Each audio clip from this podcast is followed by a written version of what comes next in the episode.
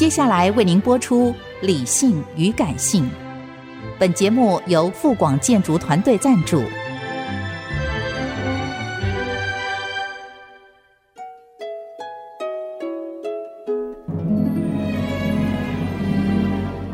理性与感性不是天平的两端，而是一方向另一方渗透、影响，暂时取得上风的过程。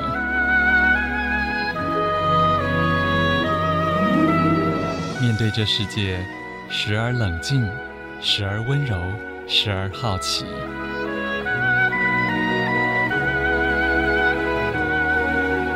我是陈乐融，陪伴大家一起理性与感性。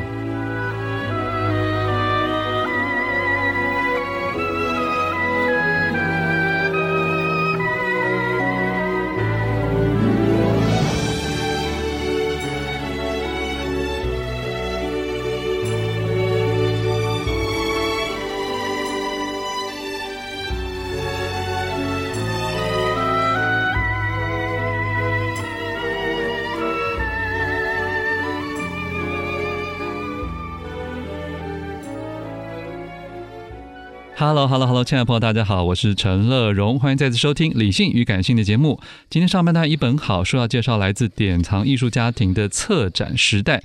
欢迎第二次上我们节目的这本书的主编吴思莹。乐荣老师好。是上次来介绍的是《愤怒的大日子》，对不对？对，是一个图文书嘛？嗯，对，有加上丰富的图片。这一次主要是文字书了，没有错，全部都文字。策展时代是，先跟大家介绍一下这个作者是谁。作者是莉莉安·卡麦隆，她是英国人。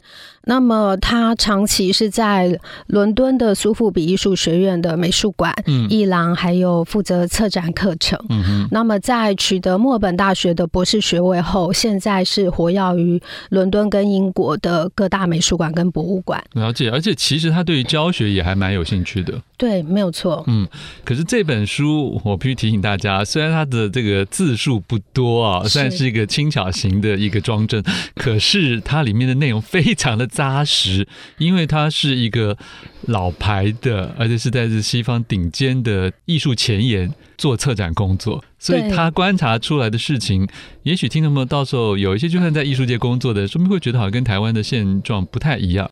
是呃，其实卡麦隆他呃，我们当初在希望能够引进这本书，就是在其实典藏目前已经出了三本跟策展有关的，嗯，后面有有两个延伸阅读的嘛，策展简史跟策展工作指南，嗯，那还有博物馆策展工作指南，这三本其实都是现在艺术设计类的畅销书。OK，对，那可是这三本都属于工具书，所以我们呃将策展时代当做一个比较能够深入阐述现在艺术策展现况的一本，其实它不只是入门了，是是，是。我觉得，我觉得应该说他是已经看了很多的状况之后，他有一些反省，是等于卡麦隆他将一九九零年代之后在。第一线的艺术现场的策展现况，包括分布于全世界的双年展，都介绍给读者。嗯，等于爬出这三十年来的策展近况。在这个书封上，其实有好多的，应该也不叫做副标题啊，好多好多的这些引言的文案呢、啊。是，其中有一句叫做“策展人以艺术界 KOL 之姿，手握权杖，穿梭遍布各地的国际双年展”。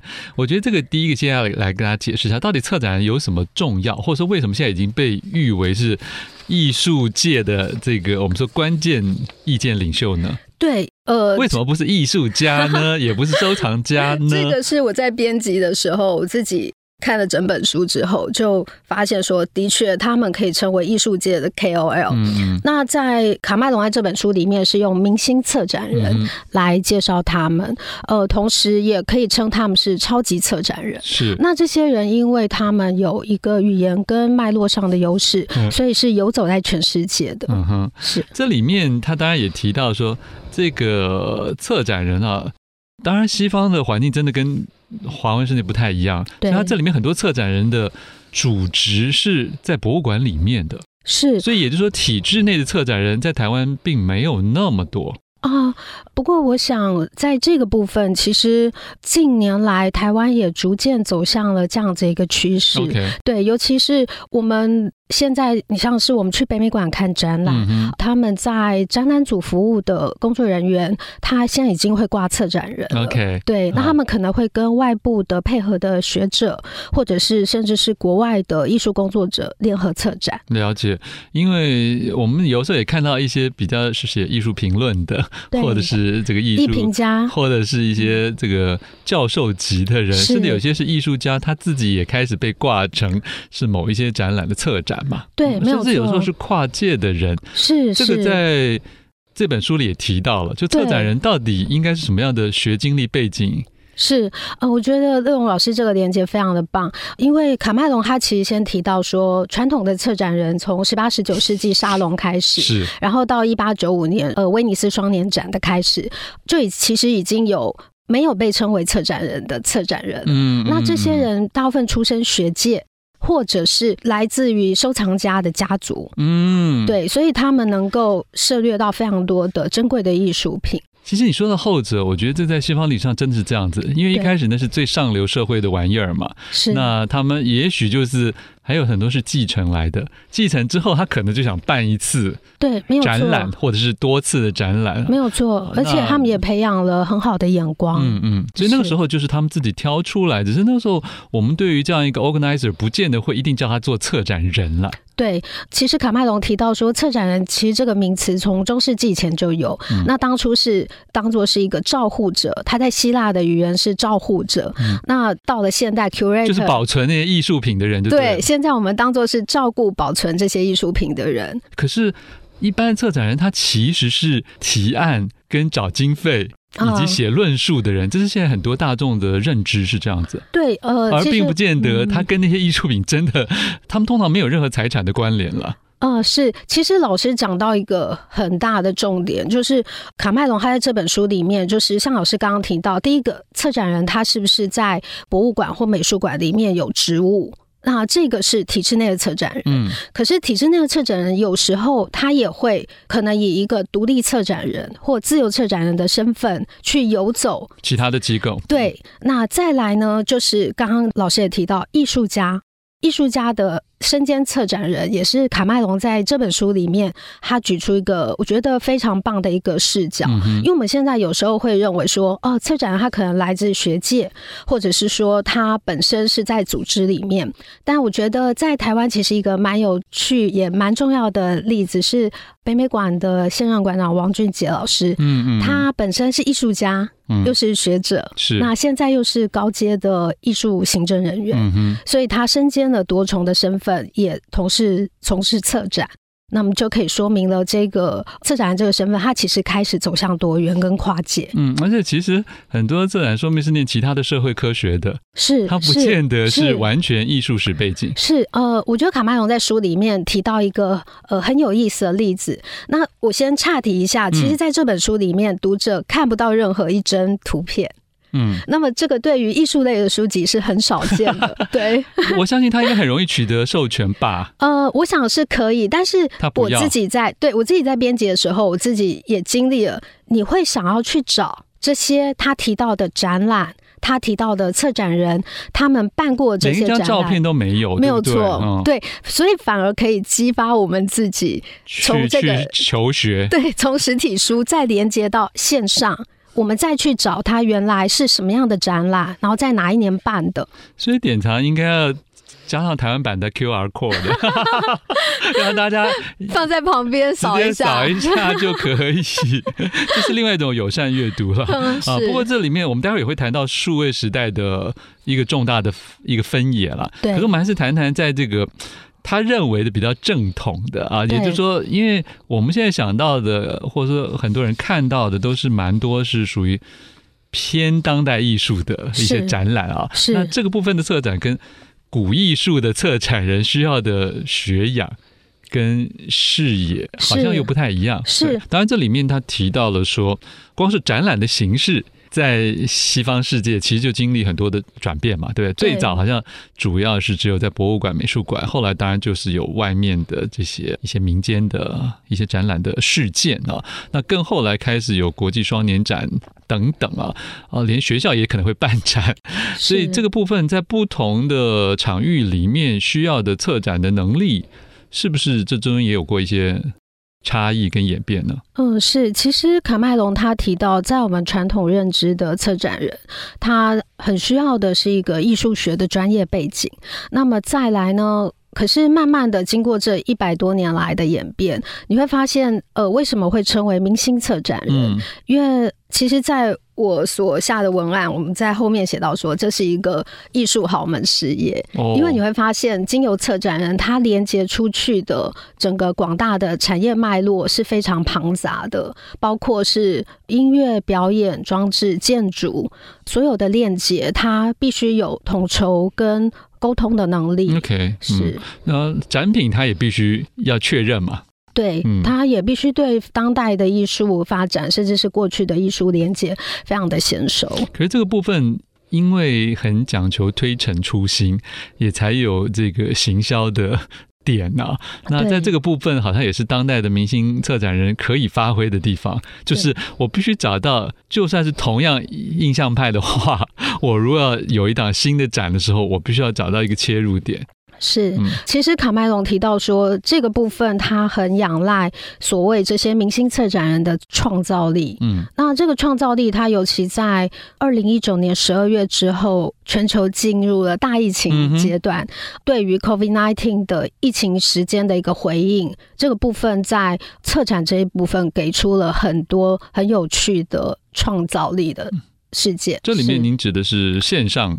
的展览吗？对，那这个部分其实过去在虚拟的策展就已经开始出现了，可是因为在疫情期间大家封城了，尤其像西方国家，他们也是封城的情况也持续很久。嗯、那这个时候，像他提到说，像是英国很有名的蛇形艺廊，这时候就是跟艺术家合作。那这个合作还有一个非常有利的散布点，就是跟韩国的天团防弹少年团、嗯、他们。赞助了这个展览，那这个展览很有趣，它是一个大型的录像装置。那它以一个非常缓慢、优雅、高清的一个画质，呈现了一个古老森林的状态。是。那经由这个线上的观看，其实它打破了我们本来看手机、看三 C，可能很多时候都无法专心，或专心的时间很短。但是它借由艺术的形式，让年轻世代。也能够沉浸式的去感受这个策展，考验另外一种持久度，对？没有错，然后包括对偶像的忠诚度，其实也某种程度拉拉拢了年轻世代。是，所以我想刚才听那么一听啊，这个思颖讲的，就会知道说，因为现在的艺术已经甚至不见得是挂出画来的展览了，所以你当然需要有更多的视野，能够理解这些不同的文本。然后不同的素材，然后不同的呃，我们说是艺术家的这些族谱，你要怎么样去创造出一种新的对话的语言？对，怎么样去勾引出观众会觉得我应该要来看这个议题，我应该要看这个议题底下的这些叙事。是，似乎是是是这个作者也一直在灌输给我们的。是呃，像呃，乐融老师，您点出了一个非常重要的点，就是当这个叙事它用什么方式传递给现在的群众，嗯、或者是说本来就会进博物馆、美术馆的群众，以及年轻的重度的网络使用者，嗯、我认为在书中它呈现的这个角度是说。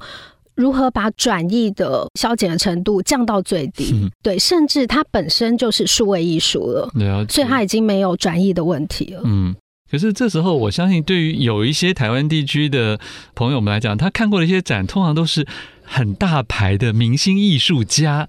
这时候会不会策展人在里面的功能相对就没有那么的重要呢？因为你会觉得，你去看某一个大牌的艺术家的时候，他到底摆出哪些东西，或是他怎么陈列的，或者是他到底有几个 section，你根本不在意，因为反正你就是每一张都会在拍照，每一张或者自拍或者是留影，然后去买一大堆周边。这时候对于策展强调的那种知性，嗯，好像就比较不重要，因为这是粉丝朝拜的活动嘛。是，呃，其实老师这个点也是现在我们在观看展览会非常感受深刻的一个现象。嗯，那卡麦隆其实，在书里也有提到，一样是蛇形艺廊的艺术总监，嗯、他写了一本《策展之道》这本书，可是他自己对于所谓策展人的重要性跟功能，他自己是把它弱化到最低的。真的，对，包括他自己策的展览，他把他觉得他是服务性的角色，对，他把策展这个角色呃消弭到最低，让他是，我们不去看见他哦，我很厉害，我很会论述，我懂，对。但是我相信，一定还是很有那种很喜欢张牙舞爪的策展人吧？当然，好大哦，但我不敢笑出声。没关系，我知道，我知道这个现状。这里面也提到，他当然也是很为西方社会的。独立策展人做出一些提醒跟担心啦，尤其是在疫疫情的时候啊，对，尤其现在全世界博物馆、美术馆、交响乐团都一样，大家都很穷啊，嗯、或者是那个销售额都一直让董事会很烦恼，所以他的意思就是说，第一个你的预算可能就会受限，第二个你的常态编制的人也不见得那么铁饭碗，三来就是他期待每一档演出。要招来吸纳的群众跟购票观众要创新高，等等等等，他这里面都提到说，有可能有时候会损及策展人珍贵无比的自由，跟他们过去五十年间累积出的象征性资本。嗯，我觉得这个讲的是蛮实际的，是，可是也没有在骂人了，是没有错我。我觉得他在这本书里其实点出了策展人他现在他的权力扩张，以及、嗯、对，以及可能面临的困境。但是我相信这个困境跟现在很流行的多元共融会产生一定的链接。就是说，像是我们在看到呃，二零一九年它里面举的例子，在威尼斯双年展的立陶宛馆，嗯、其实就是由导演。制作人、作曲家、艺术家一起共同策划展览，嗯、那这个展览也成为该年度的金狮奖。嗯，对，所以它其实是一个跨界的协作。应该说危机也是转机了。是是，嗯、没有错。只是对于更传统老派的策展人，可能会觉得这个压力蛮大的。嗯、呃，我想多少是会，但是其实也应该是跨出步伐，然后开始建构更多合作的可能。了解，因为最后说他有提到了说，策展是年轻而适应力强的专业，坦然面对改变，应该要是这门专业最关键也最具辨识性的特征。是，我真的觉得他文笔很好哎，只是当然是一个比较学术性的。写法了是，那当然，其实我们的翻译也非常优秀。哦，翻译高文轩 是你的学妹，是呃伦敦大学的硕士。了解，嗯，是。嗯，非常谢谢典藏艺术家庭出版了这一本《策展时代》，谢谢我们的主编吴思莹，谢谢乐荣老师。